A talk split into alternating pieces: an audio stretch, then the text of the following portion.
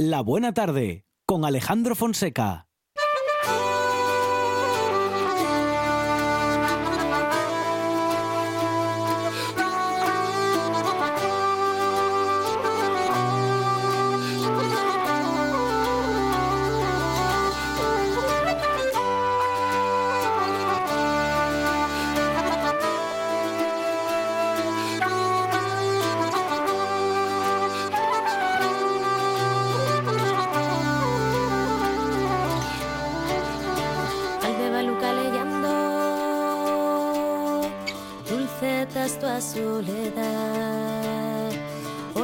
Pasen descalces Sorrises, muertes na ciudad Alborada de algún brano Vives nun tiempo mellor Señal de unos huellos Güey, mira ese otro color. Promesas eternas, caricos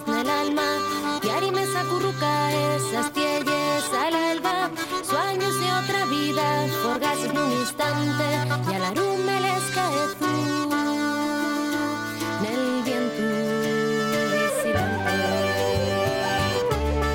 Momento para el Mujeres en la Historia, Lucía Fernández, ¿qué tal? Buenas tardes otra vez. Hola de nuevo, aquí seguimos. Un momento en el que volvemos a hablar con doña Vicenta Márquez de la Plata sobre la historia, en este caso, de Catalina de Erauso y Pérez, Lucía. Efectivamente, vamos a hablar con ella sobre una de esas historias de, de una de las mujeres que tuvieron que vestir de, de hombre para, para, bueno, para conseguir sus objetivos. Muy buenas tardes, Vicenta. Hola Vicenta. ¿Cómo estáis después de tanto tiempo? Muy bien, muy bien. bien. Encantados de volverte a escuchar. ¿Seguís tranquilos y guapos?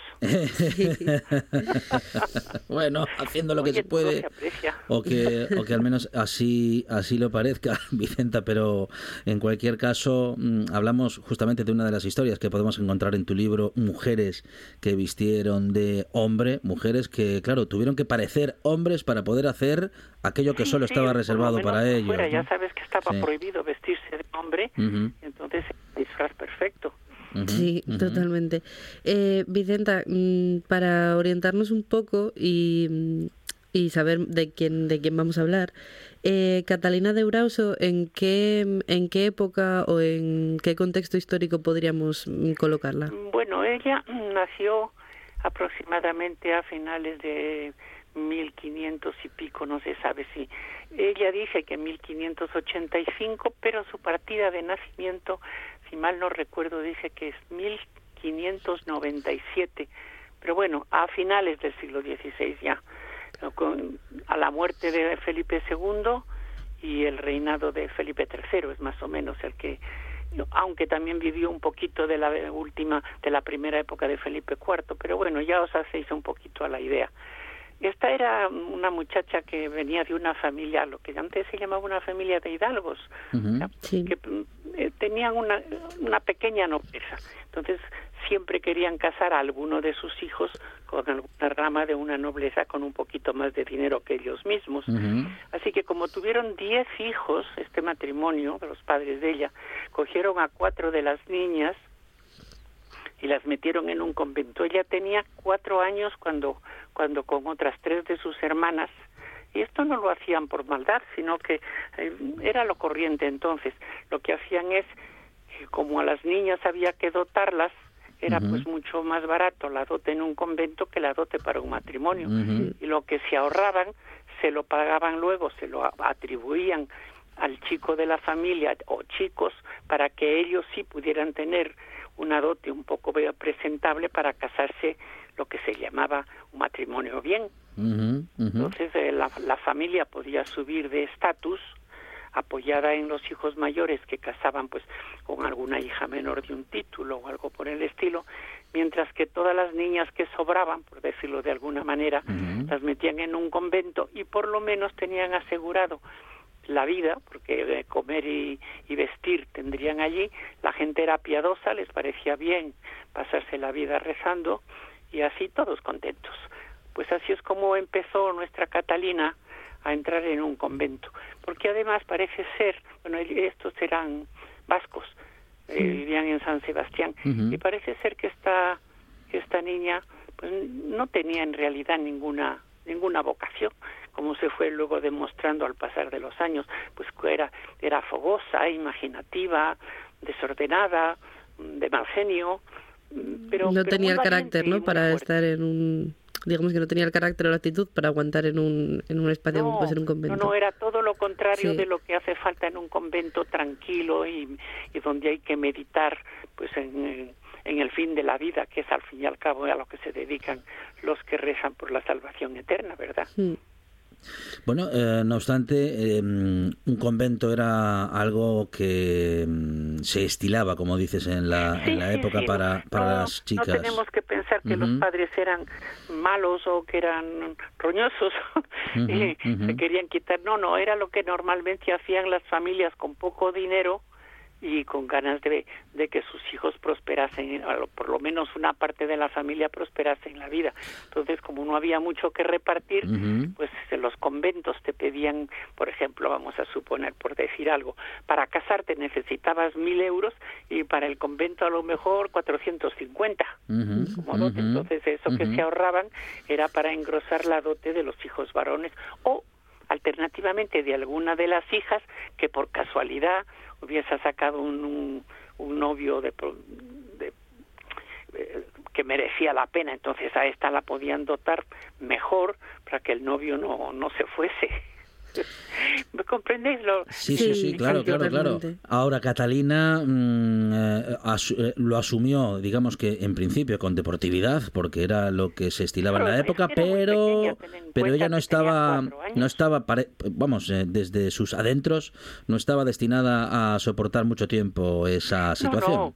Y ella, el convento, no sé si os he dicho, eh, la abadesa era una prima hermana de su madre y la trató bien y todo. Pero una tal señora Al Alirí, que se llamaba como ella, Catalina Alirí, un día la reprendió muy duramente y además le dio de tortas, por lo que Mm. se ve, dice, me llegó la mano, una cosa así como si le llegara en tren o algo.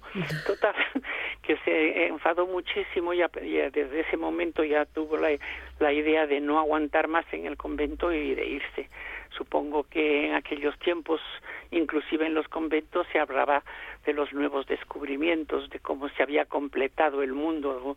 Eh, todos todos los que, de que querían triunfar en la vida pensaban en ir a, la, a las Indias, ganarse con su esfuerzo pues nombre y, y, bienes y tesoros. Y esto llegaría también al convento, seguro, porque en el convento entonces se visitaban a las monjas mucho más de lo que se cree. Y supongo que esta muchacha que estaba educada para ser un soldado de Cristo, como son todos los eh, los dominicos son soldados de Cristo, como bien sabéis, pues esta en lugar de ser soldado de Cristo quería ser soldado de Felipe III. Pero claro, Quería ser militar, la, la oportunidad era prácticamente nula, pero esta muchacha decidió huir y un día que tuvo la, opor- la oportunidad porque fue a rezar por la noche y encontró a su tía eh, rezando en la iglesia y le dijo a su tía, mira hija, vete y tráeme el breviario que me he dejado en mi, en mi, en mi celda. Ella fue, le dio la llave de su celda, la muchacha, como era su sobrina, fue a la celda y, y vio que había allí unos reales, unos cuantos reales de a ocho, que eran unas monedas las más importantes, dejó aquello abierto, la habitación de la tía, le devolvió la llave, le dio el breviario y le dijo, me siento mal, tita, me siento mal. Y la tita le dijo, pues hija, vete a acostar, porque era, no tenía aún 15 años, en realidad pues era una criatura. Y en lugar de irse a acostar, volvió a la celda de la tía, cogió el dinero, cogió las llaves del convento, abrió todas las puertas, cogió las puertas y cogió las de Villadiego. Se fue a refugiar en un, en un bosquecillo que había por ahí. Se había llevado también aguja, eh, tijeritas y todo lo necesario y se agenció una especie de, de uniforme de polainas y, blu- y blusón, se cortó el pelo y estuvo tres días es- escondida esperando que no la encontrase en el bosquecillo y luego salió tan campante sin haber estado nunca en la calle porque no conocía la calle ni nada y se fue en busca de aventuras. Así empezó la vida de esta muchacha ya vestida de hombre, porque sabía que vestida de, de novicia pues la iban a encontrar, vamos, hasta los pájaros.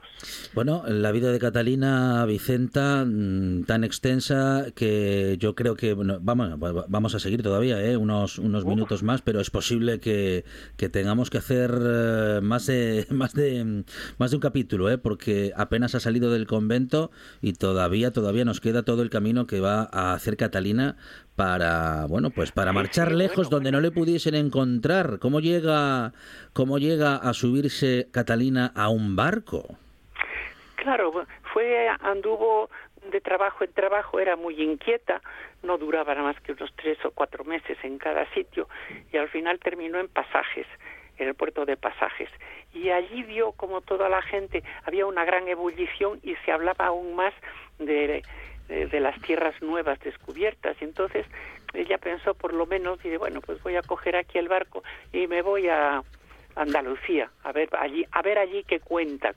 Pues llega a Sevilla y allí se embarcó en un en un nao que también que partía para la tierra incógnita, encantada de la vida, y el capitán le tomó afición porque vio que era un muchacho, lo cogió de grumete, era un muchacho que no eh, rehuía al trabajo, estaba bien dispuesto y además descubrió que hablaba en latín, que sabía latín porque en el convento le habían enseñado latín, que era obligatorio en aquellos momentos, porque dijeron los eh, los sacerdotes que era obligatorio entender lo que los labios pronunciaban lo entendiese el corazón, porque si no hablaban como los loros.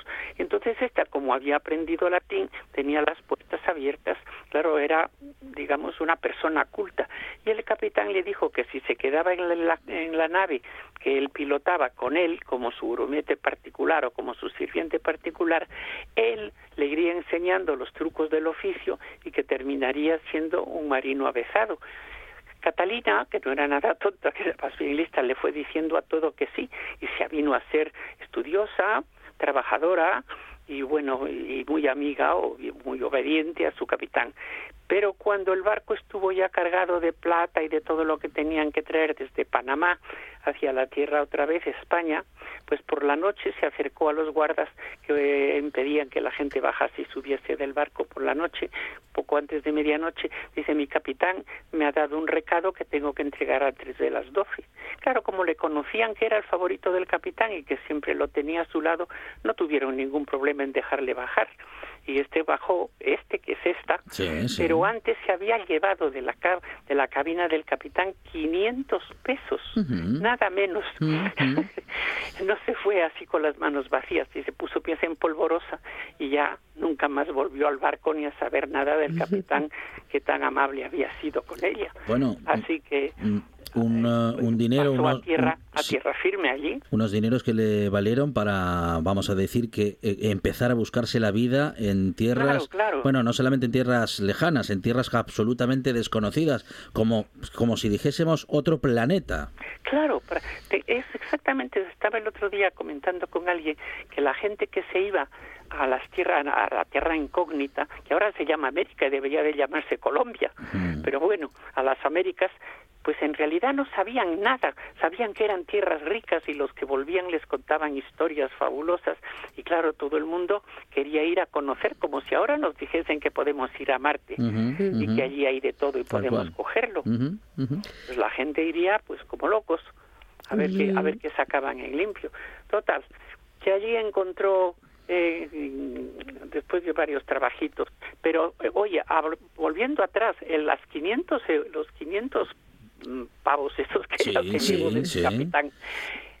Cuando ella se puso a trabajar, en uno de los trabajos le daban 600 600 monedas por un año de trabajo. Mm. Imagínate tú lo que mm. eran 500 así limpiamente de un día para otro, era muchísimo dinero, así que pudo ir vagando de aquí para allá por un tiempo buscando un trabajo más o menos que le, que le gustase por fin descubrió a un tal Juan de Urquiza, que era un mercader de Trujillo, y como dice ella, acomodéme con él. Y como fueme muy bien, estuvimos en Panamá tres meses. Y tres meses para ella era mucho porque era, como se dice hoy día, culo inquieto. Vicenta, ella buscaba aventuras, pero las aventuras también parecían buscarle a ella. Y no sé si os acordáis que partió con su amo de Panamá en una fragata para el puerto de Paita y Urquiza, Urquiza, su amo, había de recoger una carga importante porque era mercader. pero tuvieron un naufragio a la altura de Manta más o menos y se ahogaron todos los que iban en el barco, excepto este pobre, este pobre Urquiza y Catalina y unos pocos marineros de los cuales el nombre no, no se sabe. Vicenta, una pregunta. Como habían Eh, salvado am, juntos, Sí, sí, sí, sí, Lucía, sí. Una pregunta, Vicenta. ¿A Catalina en algún momento la, la descubrieron? no, nunca. Nunca, en ningún momento de su vida. que Es que me parece muy complicado poder porque- ocultar tu identidad tantísimos años, la verdad. Ay, ya te, ya te digo, le de- no la descubrieron, pero ella estuvo dos veces eh, a punto de morir y le dieron la extrema unción. Y entonces vinieron a confesarla. Y en confesión, que ya sabes que es secreto de confesión, ella confesó a los sacerdotes que era mujer. Pero pero por lo demás no no se descubrió. Luego, claro, ya se supo, se hizo famo porque se hizo famosísima porque de, de mujer que él que la cogieron, que ya cuando se descubrió que era mujer, porque estuvo a punto de, de morir y la tuvieron que, que curar y la tuvieron que desnudar porque era un cadáver, pues se corrió la voz que este mozo aguerrido y este capitán o lo que fuera, pues que era hombre. Entonces, eh, fue entonces, pero eso ya es casi al final de su, de su carrera, por decirlo así. Pero ya era un, un, un chulo, vamos, porque le gustaba jugar a las cartas, le gustaba beber, le gustaba pelear, mm, hacía todo lo que todo lo que un soldado aguerrido se puede esperar. Y además era muy peleona. Un día estaba en el teatro y estaba sentada ahí con unos amiguetes y de pronto se puso eh, uno le dijo que oiga que su cabeza le molesta pues si la cabeza me molesta yo le usted me molesta a mí total que dice, usted no me lo dice fuera ya empezaron se batieron y, y quedó la cosa mal. Y en vista de eso la muchacha se fue a ver a un afilador amigo de ella y le dijo que cogiera su cuchillo y que se lo se lo afilase pero dentada. Y luego fue a buscar al de ayer por decirlo así el Mm, al del mm. pequeño mm, pequeña pelea en el teatro y le le dio un tajo en la cara y eso fue ya su perdición porque entonces ya todo el mundo este este hombre tenía amigos los amigos también fueron a por ella y por poco la matan entre todos. Se tuvo que refugiar en la iglesia y estuvo meses y meses en una iglesia. E- esa era una muchacha que en realidad era todo un hombre aguerrido. Mm, de... varias veces se salvó la vida metiéndose en una iglesia porque ya sabes que era terreno sagrado. Sí, y sí, allí sí. además encontró porque era ella era vasca encontró muchos vascos de la propiamente de su tierra que hablaban en vascuence y entonces se ve que era una especie de hermandad y aunque fuera el capitán que la había apresado cuando se daban cuenta de que era vasca, bueno vasco y que hablaba vascuence pues, siempre intentaban salvarle la vida o hacerle escapar de las manos de la justicia que lo hizo varias veces también Apasionante la vida de Catalina de Erauso y Pérez, eh, una vida que podemos encontrar muy bien relatada en Mujeres que vistieron de hombre, de Vicenta Márquez de la Plata. Vicenta, muchísimas gracias como siempre, un honor y un placer. Y nos divertimos mucho contando estas Claro que cosas. sí, claro que Hay sí. unas cuantas de estas señoras que han hecho cosas maravillosas, la verdad, algunas de ellas. Tenemos ahí a otras que se que iban de criado de su amante y cosas Ujú, por el estilo, vestidas ujú. de hombre y cosas, Qué cosas bueno. O, eh, divertidísimas. Vicenta, que, que, que- que vamos a ir a por esos relatos en próximas semanas, si te parece. ¿eh? Claro que sí, cuando queráis, me avisáis con tiempo. No hemos visto el final de Catalina, si queréis la próxima vez, Muy bien. Sí, la Retomamos, rematamos a la pobre Catalina y. Claro que sí. y cogemos a otra. Perfecto. Vicenta Márquez de la Plata, muchísimas gracias. Un abrazo. Nada, encantada de oíros y saber que estáis bien. Gracias. Hasta pronto. Un programa de viajes, turismo, aventura e historia lleno de contenidos didácticos con los que aprender y divertirse. Un escaparate turístico donde se incluyen información sobre casas rurales, hoteles, gastronomía, turismo de aventura, senderismo, Voy festivales. a volver a salir y quiero que me aplaudáis como si fuera yo que sé. Un buen día para viajar. Un programa de apoyo al sector turístico de Asturias. Los sábados y domingos a las 10 de la mañana.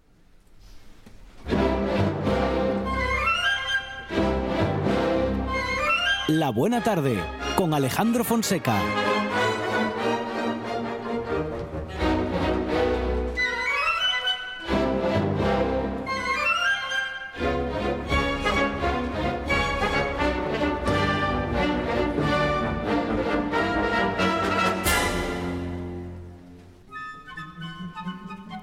Y con Alejandro Fonseca y Monchi Álvarez, y sobre todo en estos minutos, Monchi Álvarez con la enorme Susana Gudín. Bueno, Susana. unos 60, hombre, claro.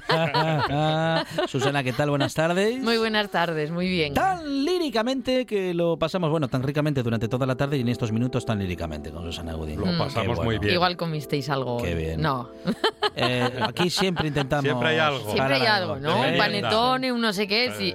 Siempre algo cae. Qué rico, claro. Bueno, pues empezamos con algo, bueno, pues muy literal, una obertura. Abrimos la puerta, abrimos el telón con la obertura de I Pagliacci, los payasos, de León Cavallo. ¿Qué es? ¿Qué tiene de súper especial esta ópera? Pues que es el culmen, el, vamos, el... eh, Que la mola obra... mucho. es así. Molar, mola mogollón, pero además es que representa pues eh, el desarrollo máximo de algo que nosotros en canto llamamos verismo y que tiene que ver pues con el naturalismo, con el realismo, con el impresionismo, un montón de cosas que se desarrollaban en, en esa época, pues eh, siglo XIX, segunda mitad del siglo XIX y demás. Bien, ¿qué pasa? Bueno, pues que como su nombre indica, verismo, la ópera se va acercando a algo mucho más real en cuanto a muchísimos temas, ¿no? No podemos decir que sea literalmente, porque el verismo, si se cumpliera, pues los personajes cantarían nada más en situaciones reales. Claro. Y aquí, pues la música está completamente, ¿no? Desde el principio hasta el final. Tampoco es realismo, no nos vamos a engañar, pero es lo más cercano a que el público, cuando está viendo esos personajes, se sienta total y absolutamente identificado con ello. Tenemos antecedentes, desde luego, y uno de los más grandes fue Verdi, que en la época del bel canto pues ya dio muchísimas pinceladas de lo que finalmente acabaría siendo el verismo. Bueno, indiscutiblemente el bel canto lo asociamos pues con el periodo romántico. Y el periodo romántico viene después del clasicismo. Veis que yo siempre digo la mal llamada música clásica. Bueno, es que la clásica es la del clasicismo, la Ajá. romántica es la del romanticismo, la barroca es la Ah. del barroco. Y le decimos Pero, clásica eh, a, todo. claro. Sí. Y realmente no lo es, pero aceptamos barco. Vale. ¿no? Es- nos como, queda así la... como ani- como animal de compañía. Sí, pues sí, como lo que quieras. Vamos a decir otra burrada más que es como barco con V, animal de Claro. compañía, ¿no? Es Sí, como- sí, sí. Pero sí, lo, lo hacemos así. Bien. El fin de los castrati, que había dejado pues aquella escuela de canto, esa perfección en los estudios y demás, aparte de tanta barbarie, es lo que da lugar pues a, a la época dorada del canto. Bien, y esto se desarrolla al máximo, eh, llega el romanticismo y nos encontramos con el bel canto, que es tanto una época de esplendor como un método de canto al que Verdi los prime por completísimo. Verdi en esto, vamos, tiene mucho, mucho que ver.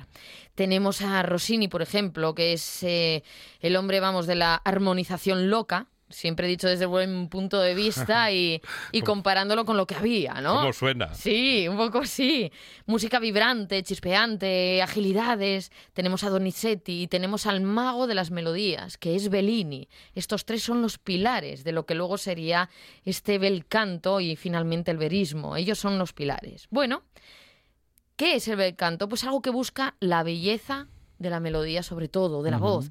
La igualdad perfecta, una uniformidad, el registro superior que sea muy claro, la agilidad. Bueno, algo que sea mm, definitivamente muy bien hecho, pero sobre todo que sea muy dulce. Tiene muchísima importancia la melodía.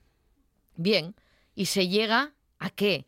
Pues con nuevas herramientas y nuevas historias llegamos al verismo. Bueno, ¿no os da la impresión después de escuchar esta obertura de que escuchábamos, sobre todo el comienzo, algo como muy moderno? Como que no era, bueno, que podría ser algo compuesto... eh, en otra época. eh, sí, no, no, no tan, no tan atrás como nos su- suele parecer siempre, vuelvo a decir entre comillas, la música clásica, ¿no? Bueno, es que tiene cosas que antes no se hacían.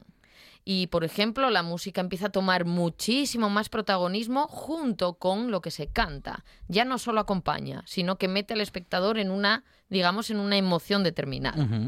Bueno, en esta obertura, ¿qué, se, ¿qué pasa? Pues que se levanta el telón y detrás nos encontramos con otro telón. Es decir, esa primera subida de telón nos mete en algo que va a pasar a lo largo de la obra, que es teatro dentro del teatro. Esto es muy importante, porque ellos van a representar dentro de una realidad que a nosotros obviamente nos están poniendo dentro de un escenario, pero es una forma de identificar, de obligar al espectador a identificarse con lo que está pasando.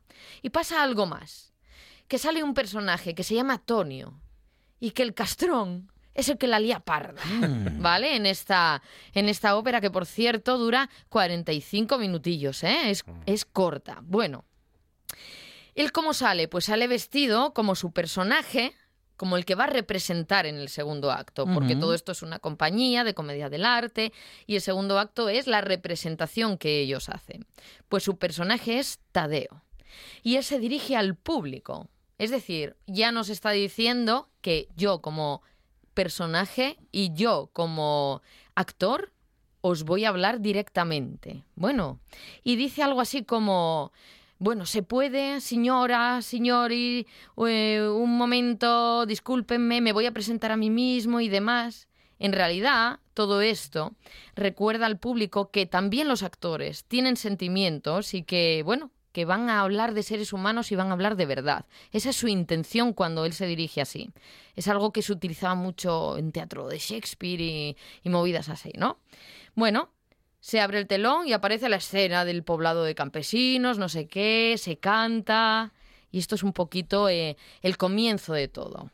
Ahora, para ir metiéndonos un poco más en harina, nos vamos a ir a escuchar a Alaña, Roberto Alaña. Este es un tenor francés que a mí me gusta mucho eh, y sobre todo por el empeño que tiene desde que salió a la palestra, ya tiene unos cuantos años, pero lleva muchísimos eh, en primera fila. Por, eh, sobre todo por eh, una dicción perfecta en cualquier idioma. Me llama muchísimo la atención lo bien que se le entiende a este, este chaval en cualquier idioma, el castellano incluido. ¿Y eso cómo, o sea, cómo, cómo sucede? ¿Aprendiendo mu- mu- mucho y muy bien Pues fonética, pron- Porque claro, Trabajando mucho. salvo que sepa Sí. tres o cuatro idiomas. Eh, no me extrañaría que en realidad alguien que llega a esos niveles Claro, sepa claro, claro. mínimo cuatro idiomas. Sí, sí, porque sí, ya en la carrera los tenemos que estudiar, ¿no? Lo que pasa es que no da tiempo a meterse en profundidad en todos, pero la fonética tiene que estar, la pronunciación tiene que estar. Pero, eh, mira, yo a este hombre cuando lo veo cantar eh, cualquier cosa, ¿no? Un dúo con otra persona, que es cuando enfoca la cámara y los ves ahí cerquita, siempre la comparación es odiosa, pero siempre ves como la otra persona que cante le parece como que le cuesta todo mucho más, que pone muchísimo más te- y este es que no se le mueve nada de la cara Con que no sea naturalidad. Total y absolutamente. A mí me parece que tiene muy, muy buena técnica y eso le permite estar tan relajado que puede pronunciar y que se le entienda. a mí una vez me dijo una pianista, no voy a decir tu nombre, Sí. pero espero que estés escuchando. Uy. Oye, ah, no hace falta que se os entienda tanto, y mucho menos a la soprano. Si total, Sí. Opa. Era amiga de Mario Casas. pues supongo, supongo, y yo le dije, bueno, pues mira, yo voy a aspirar a que se me entienda, a ver si al menos así de vez en cuando pillan algo. Madre mía. Si no te... Quiero decir, bueno, en fin, bueno, ignorantes hay en todas partes y algunos tocan el piano, esto es así, las cosas como son. En fin. ¿Qué vamos a, a escuchar? Pues vamos a escuchar al que dentro de la obra de comedia del arte hace de payaso. Bueno, eh, él va a cantar Vesti, la ese- eh, la yuba. Se va a poner el traje, es ponte el traje, ¿no? Que es, ¿qué, qué traje? Pues el de payaso. Va a cerrar el primer acto y es especial. ¿Por qué?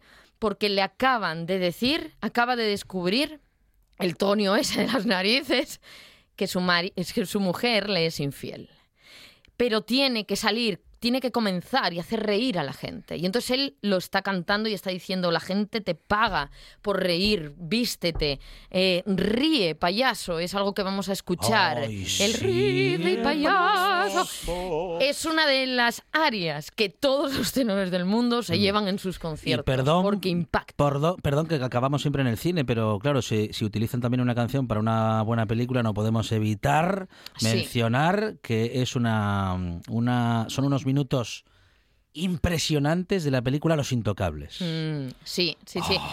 La eh, música de, de esta ópera la han utilizado mucho y si no recuerdo mal, hay, hay algún anuncio así como rollo muy vintage de cereales y todo, así una cosa Mm, mm. como el, el- el payaso ríe y, y desayuna o algo así, no sé, bueno, lo buscaré para recordar. Y va al servicio Vamos de vez en cuando.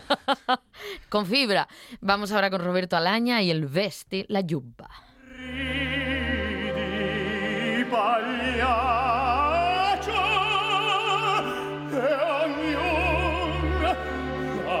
applaudirà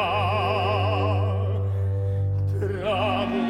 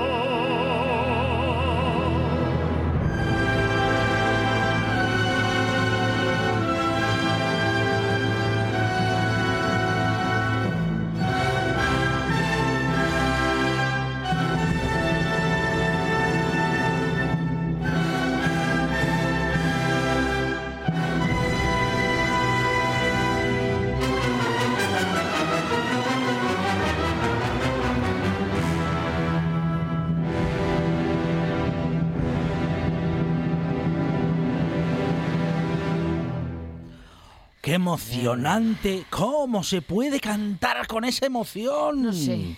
No ¡Qué sé, yo, maravilla! yo no se lo pregunté. Pero cualquier día le mando un ¡Qué messenger esos. barbaridad! ¡Qué barbaridad! A mí me encanta, ya te digo, me encanta y además es que es uno de esos cantantes que me gusta verlo, no solo escucharlo, que te aporta muchísimo también cuando lo ves. Eh, no, no, na- nada negativo, obviamente, ¿no? Pues ahí está el, el verismo, la búsqueda de pedazos de vida, algo que sea re- real totalmente. Es muy importante la elección de los temas. Venimos de una época cada vez menos, pero donde, jolín, siempre se empezaba con grandes gestas, grandes guerras, eh, unas historias de dioses, de cosas muy alejadas de la de la gente normal, De ¿no? lo Del- cotidiano. pues exactamente, del día al día. Eh, tenemos un ejemplo ya de esto, pues eh, con más, ¿eh? pero por ejemplo con la Traviata de Verdi. De repente Verdi dice, mira, la protagonista va a ser una prostituta. Se va a vestir como tú te estás vistiendo hoy en día. Los, eh, los escenarios van a ser los que todos frecuentamos. Y claro, fue un shock para la gente de la, de la época. Ujú. Él dijo, bueno, para que no me censuren del todo, Sí, sí. yo al final la mato, pero bueno, venga. Pero sí que fue un, un cambio, porque de repente la gente tenía delante eh, un reflejo casi de, de su propia sociedad, ¿no? De los prejuicios, de los vicios, de, bueno, de un montón de, de cosas que sí eran reales. Em, esta historia va de tres mm, pilares fundamentales y me gusta contarla porque aparte de ser como muy cercana y por desgracia estar muy, demasiado muy de actualidad, eh, pues para alguien que quizá eh, le guste el drama, el drama entendido como teatro, como pasión, sea una buena eh, manera de adentrarse en el mundo de la, de la ópera. Bueno, son tres cuartos de hora. A poco que pierdas, pues no llegas ni a una hora, ¿eh? Te vas al baño antes y ya está. bueno, ¿Cuáles son esos tres pilares? Que además son el leitmotiv que se repite, que esto viene de Wagner ya, eh, a cada cosa le corresponde un- una música particular. Eh, lo escuchamos ya desde el preludio, pues son el amor, los celos y la muerte. En fin, lo de siempre. Son las tres Marías, ¿no? Las tres gracias, el sota, caballo y rey. Es lo de siempre. Bueno, Canio, que es el que hace de payaso, representa la posesión y los celos. Nedda y Silvio, Nedda es eh, la mujer de Canio y Silvio es un campesino normal y corriente, pero representan el amor de verdad. Tonio, que es el que salió al principio y el que se chiva a- al otro, representa el despecho y la venganza, porque él se enamora de Nedda, pero ella lo rechaza. Entonces dice, pues no te preocupes, que ni para mí ni para nadie, porque él sí sabe que está con Silvio. Y para quitar un poquito de hierro a todo esto, bueno, pues nosotros vamos a, a escuchar la serenata del Arlequín. ¿Por qué? Pues porque este personaje es muy importante en cuanto a que canta algo que desemboca en, en el punto culminante. Porque el punto culminante de todo esto, yo diría que no es eh, cuando la mata, pero la mata, porque es así, ¿eh? Yo hago spoiler todos los días de alguna... Pero la mata. Bueno, el punto culminante es por qué, en qué momento él se da cuenta de quién es, de a quién se lo está diciendo y cómo la cabeza de repente no le da vuelta atrás. No es capaz, digamos, de parar esa parte más animal y más bestial del cerebro humano, el que le acaba con toda la racionalidad. Vamos a escuchar el personaje de Beppe, que es el arlequín dentro de la comedia del, ar- del arte, cantado por el gran Tito Schipa.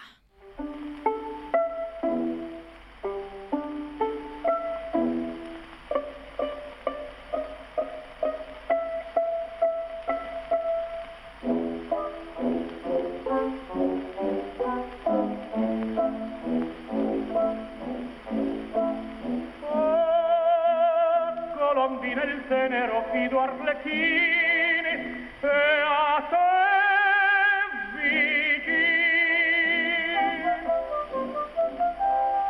Dite chiamando e sospirando aspetta il poverino.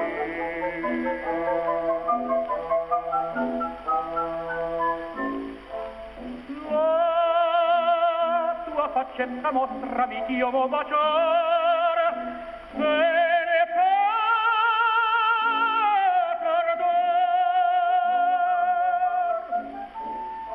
tua boccuccia, amor mi cruccia, amor mi cruccia e mi sta tormentando.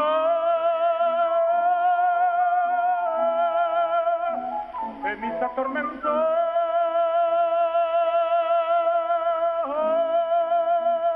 Colombina, chiudimi il finestrino.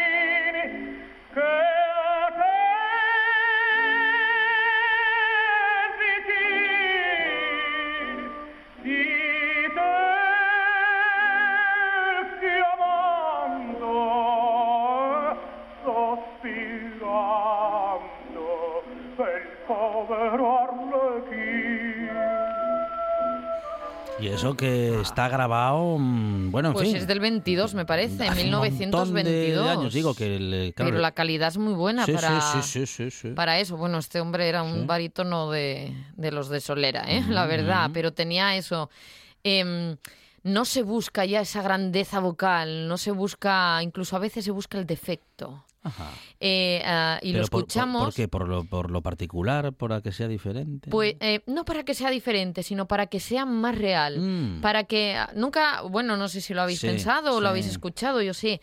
Eh, yo es que eso de que se estén muriendo y canten. Ah, claro. Bueno, pues quizá era un poco el vamos a buscar el realismo lo máximo Mm, posible. mm. Sí, si está fastidiado, que se note. Exacto. Entonces, eh, hay, momentos donde el sonido es eh, feo, pero es que está hecho adrede. En este caso no, porque él está representando a Arlequín, enamorado de la colombina, y entonces pues canta esto con esos clink, clink, clink de fondo que representan un poco pues eh, lo que es su personaje, ¿no? Dentro de la comedia del arte y bueno, con esa tranquilidad, esa facilidad de estar, oh, pobre Arlequín, dicen, enamorado de, de ella.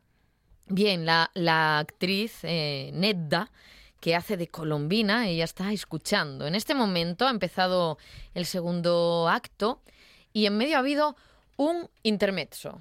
Y eso no era tampoco normal. En este caso nos está indicando que a partir de ahora todo lo que van a ver es teatro dentro del teatro. Y empieza a utilizarse de muchas maneras. Ya hubo otra, hemos hablado de ella, ya hubo otra ópera que marcaba el verismo. Lo que pasa es que esta ya lo hace muy, muy redondo todo y por eso, bueno, digamos que, que la supera en ese sentido, que es caballería rusticana. Oh. Hablábamos de ella cuando hablábamos de las mamás, de las Mm, suegras, ¿no? Que no hay mm. muchas y casi todas son, son malas. Bueno, pues no, en ese caso no. Y el intermezzo En la ópera. Dentro de, exactamente, dentro de caballería rusticana, llegó a, a- a ser tan importante que, que, bueno, a- le, le han hecho un Ave María con la misma música y demás, y, y además, bueno, pues bien bonito, ¿eh?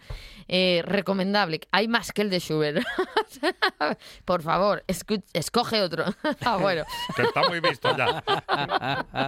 En fin, ¿qué pasa con esto? Madre mía, pues que en el público está Silvio. Y Silvio es el único de todo el público que cuando ve esta representación está viendo que hay más verdad de la que parece.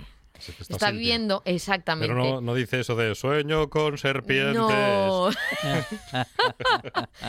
es muy emocionante porque es- ese arlequín es él, en realidad. Y esa colombina es su Nedda, y esa sí que es real, ¿no? Y ahí están los dos declarándose eh, este amor. Decía el autor, León Cavallo, que apenas lo he nombrado, que esto estaba basado en una historia real que él vivió con ocho años Ajá. de bueno de sirvientes que él tenía y no sé qué bueno su familia y el juicio lo llevó su padre que era juez y no sé qué bueno le dan mucha credibilidad a esta historia porque fue él lo contó en una biografía pero por lo visto fue una historia que no se pudo comprobar nunca Opa. que él se inventó un poco porque lo acusaron de plagio Ah, ah, ah, ah. no en cuanto a la música Ya en- sino en cuanto al tema Ya entonces ay amigo había. bueno había Un homenaje. Exacto. Aún así, con todo, al que a- al, o sea, quien le acusó de plagiar, por lo visto, fue a su vez acusado de plagio de otra historia. Y entonces, como para ir echando tierra por encima y bueno, venga, quitó la denuncia. Y bueno, pues todo le salió bien. Hizo esta para presentarse a un concurso, el que anteriormente, no sé si dos o tres años antes, había ganado Caballería Rusticana. Pero como que no leyó bien las bases y ponía presidenta de un solo acto y él Mm. presentó de dos. Oh, Entonces, pues no le pudieron dar el premio, pero, Pero- causó tal furor Mm. que le dieron un premio especial. muy bien. Y luego fue, vamos, éxito desde el primer momento hasta, hasta el día de hoy, ¿no? Estas dos, como son cortitas, caballería rusticana y payasos, se suelen representar juntas y suele ser el mismo elenco.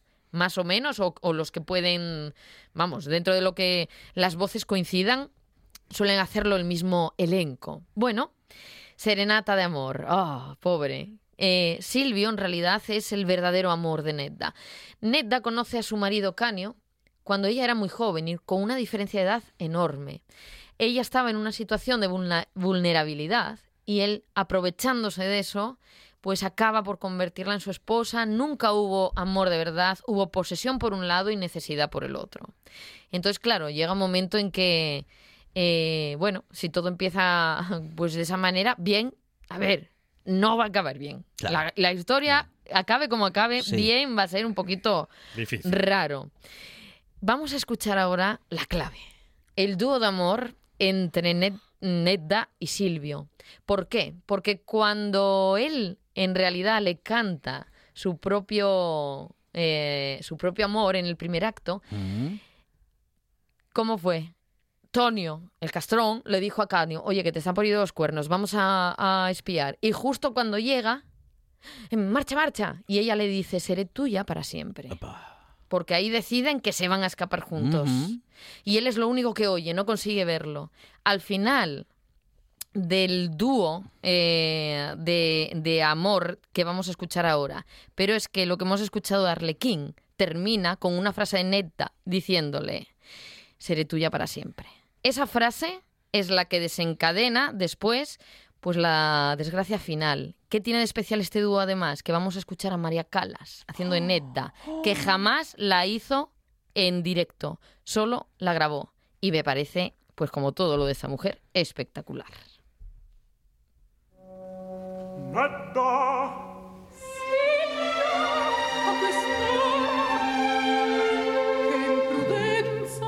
Abba.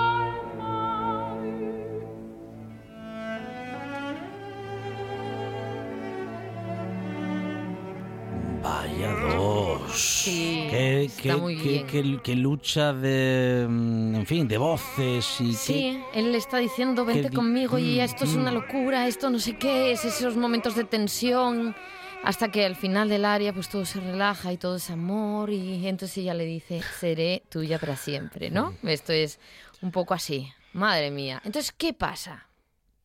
Pues que tenemos al a Canio haciendo de payaso, a Ned haciendo de colombina en escena. Entonces, sale el área de Arlequín y ella le dice esta frase. Y en ese momento hay una transformación absoluta Mm. del payaso. Entra, digamos, en barrena, así, ¿vale? Viéndolo todo rojo. y dice esa frase, esa misma frase. Madre mía. Se vuelve loco y se sale del personaje. Él es incapaz de, de- de volver en sí. Y ella que empieza a darse cuenta. Y entonces le empieza a llamar payaso, payaso. Pero le llama payaso mucho para que él vuelva, que eres el payaso, que ven tú, ve Mm, el personaje, quién eres y tal. A todo esto, Silvio flipando en el público, porque él se está dando cuenta de que eso ya supera la ficción, que eso es algo más. Y el público, ¡oh, qué bien! ¡Qué bronca! y tal, ¿no? Pues somos así. bueno, y payaso y payaso, y en un momento dado, que es lo último que vamos a escuchar, él le dice, no, payaso no soy. Que es un área estupenda, ¿no? Mm. Bien, ¿qué pasa? Bueno, pues que él arremete contra ella, acaba por sacarla también del personaje y la asesina. Después se carga a Silvio también, porque ya lo, cargamos a todos.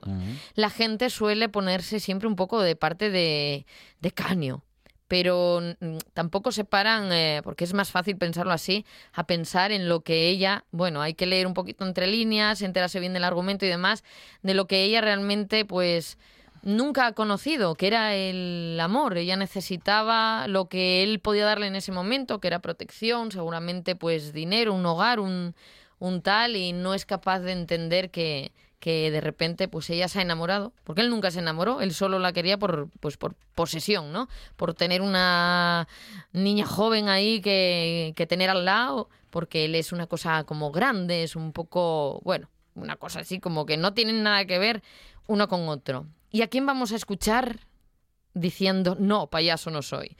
Pues al que para mí mm, ha hecho la mejor versión, al menos de esta, de esta parte, y no lo digo solo por el canto, sino por la puesta en escena de todas las que he visto. O sea, no, no he conseguido encontrar otra que a mí me gustara más y obviamente esto va en gustos y en empatías. ¿no? Lo vamos a escuchar por el gran Pavarotti. Wow. ¿Por qué? Tú imagínate el tamaño de ese hombre Qué carisma este tío. ¿eh?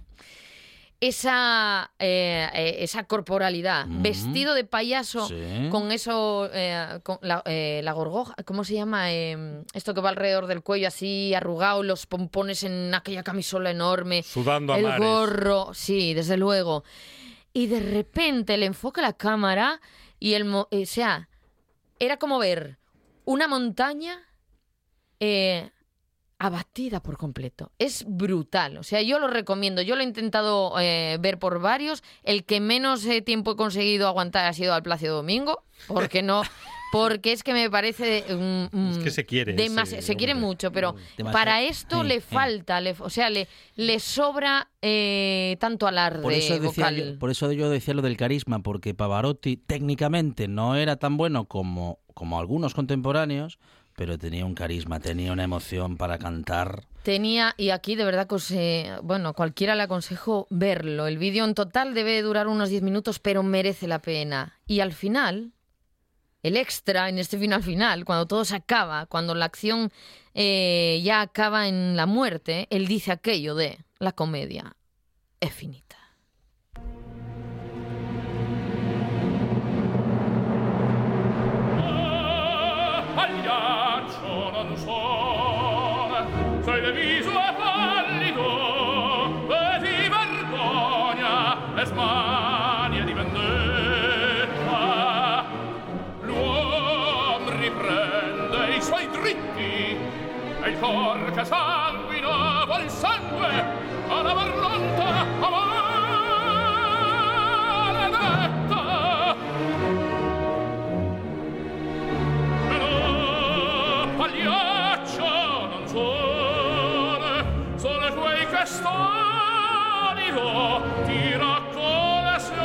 sorella in sulla via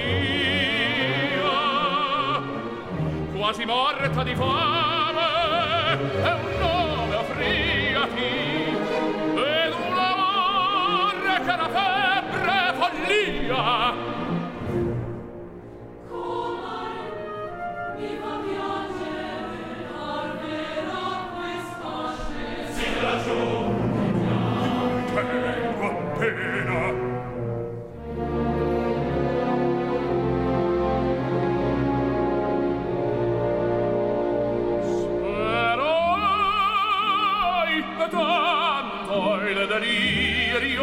peccato m'aveva se non amor pietà mercè ed ogni sacrificio al cuore lieto imponeva. Evidente credeva più che in Dio stesso in te. Ma il vizio alberga sole nell'alma Ay, que llegamos, llegamos al Casi. final, que llegamos al final. Eh, bueno, nos vamos a tener que ir a las noticias y al final del programa, justamente con lo que nos queda por escuchar de, de esta, de, de- de esta, de esta maravilla de, de Luciano Pavarotti, que ha sido de esos grandes que siempre nos emocionan. Como lo hace Susana Godín cada semana en esta buena tarde en la que lo pasamos tan ricamente y especialmente tan líricamente en estos últimos minutos, todos los miércoles, Susana. Muchas gracias. A vosotros siempre. Nos despedimos. Pavarotti para todos y mañana más buena tarde y más radio.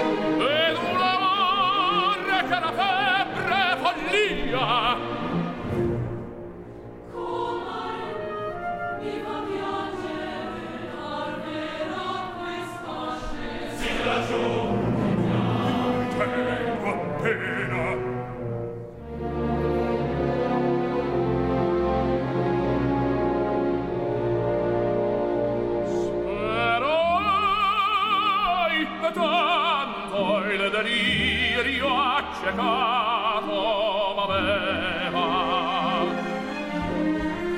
se non amor, pietà e mercè ed ogni sacrificio al cuore lieto imponeva evidente credeva più che in Dio stesso in te. Ma il vizio alberga sol nell'alma tua negletta. Tu viscere non hai sollegge il sé